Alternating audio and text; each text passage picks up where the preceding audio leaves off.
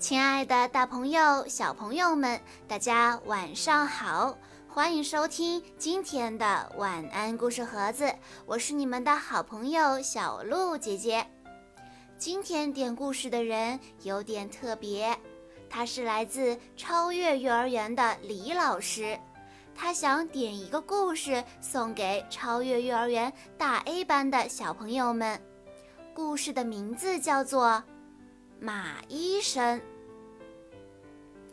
一个小镇上有个小诊所，不稀奇；有一个马医生也不稀奇。一个马医生只给马看病，你说这稀奇不稀奇？哎呀，小驴的嗓子生了疮，小狗的脚上扎了刺，还有可怜的兔宝宝，耳朵割伤了，哭啼啼的。不是马，不是马，不是马，怎么医？怎么医？怎么医呢？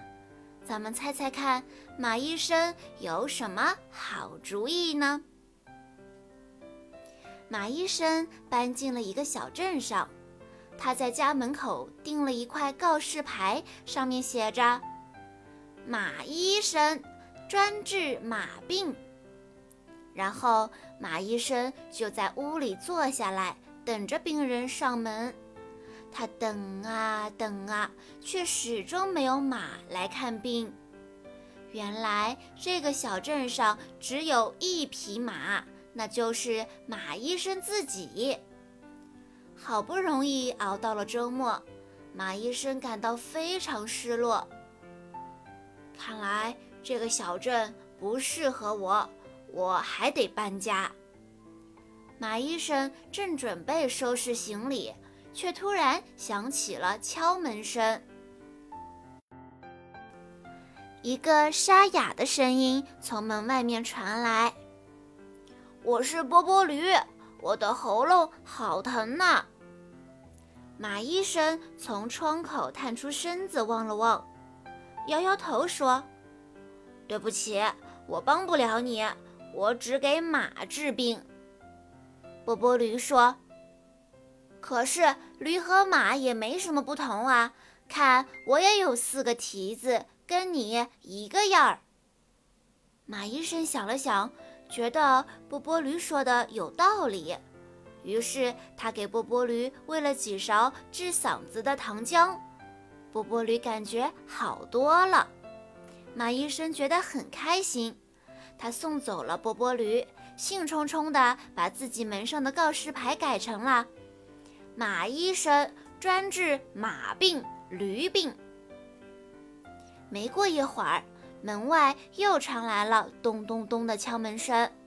“我是汪汪狗，我的脚上扎了一根刺，好疼啊！”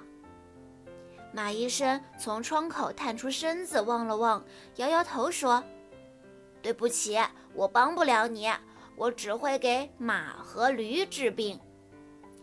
汪汪狗说：“可是狗和马也没有什么不同啊！看，我也有四只脚和一条尾巴，跟你一个样。”马医生想了想，觉得汪汪狗说的也有道理，于是他就拿出了小镊子，帮汪汪狗把刺拔了出来。马医生觉得更开心了。送走了汪汪狗，他赶紧把门上的告示牌改成“马医生专治马病、驴病、狗病”。马医生刚一进屋，又有人敲门了。“您好，我是跳跳兔的妈妈，我的宝贝跳跳兔不小心把耳朵划伤了，您能给他看看吗？”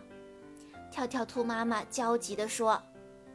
马医生摇了摇头，说：“啊，我帮不了你，我只给马、驴和狗治过病。我知道你也会说兔子和马没什么不同，但是……”兔妈妈大声地说：“哦，不不不不不，兔子和马可绝对不一样。”这时候，跳跳兔呜呜呜地哭了起来。妈妈，我的耳朵好疼啊！看到跳跳兔满是泪水的小脸蛋，马医生也感到非常难过。他想，或许兔子跟马也没那么不一样吧。要是我不小心划伤了耳朵，也一样疼啊。于是马医生在跳跳兔的伤口上涂了药，又用纱布包扎了一下。为了鼓励跳跳兔勇敢地接受治疗，跳跳兔妈妈给了他一根胡萝卜。为了表示对马医生的感谢，跳跳兔妈妈也送了马医生一根胡萝卜。马医生觉得开心极了。他把门口的告示牌改成了：“马医生专治马病、驴病、狗病、兔子病。”马医生一边美滋滋地嚼着胡萝卜，一边研究着自己的告示牌。突然，他有了一个绝妙的主意。他拿起笔，在告示牌上画了一个大大的叉，把告示牌改成了。马医生愿意给每个人治病。从此以后，找马医生看病的人络绎不绝。马医生交了好多的新朋友，他再也不想搬家了。如果马医生只为马治病，那他就只是马医生。如果他愿意为所有的动物治病，那他就是动物医生。别以为自己只能为马治病，别以为自己只能做这一件事。其实你明明可以给所有的动物治病，你也明明还可以做别的事情。一个人老坐在房里想着我是谁，我会干什么，那么你就永远只是你以为的那种人。你就只能干你熟悉的那件事，你也要听听别人告诉你，你还可能是谁，还可以干什么，那么你就不会无精打采的在你的小房子里睡着了。人的成长，人的优秀，都是需要听听别人的告诉，别人的邀请的。马医生就是一个愿意听、愿意接受的人，所以马医生的诊所才那么热闹。特别的成功。好啦，亲爱的小朋友们，今天的故事到这里就结束了。感谢李老师的推荐。不知道大 A 班的小朋友喜不喜欢今天的故事呢？好啦，今天的故事到这里就结束了，我们明天再见喽。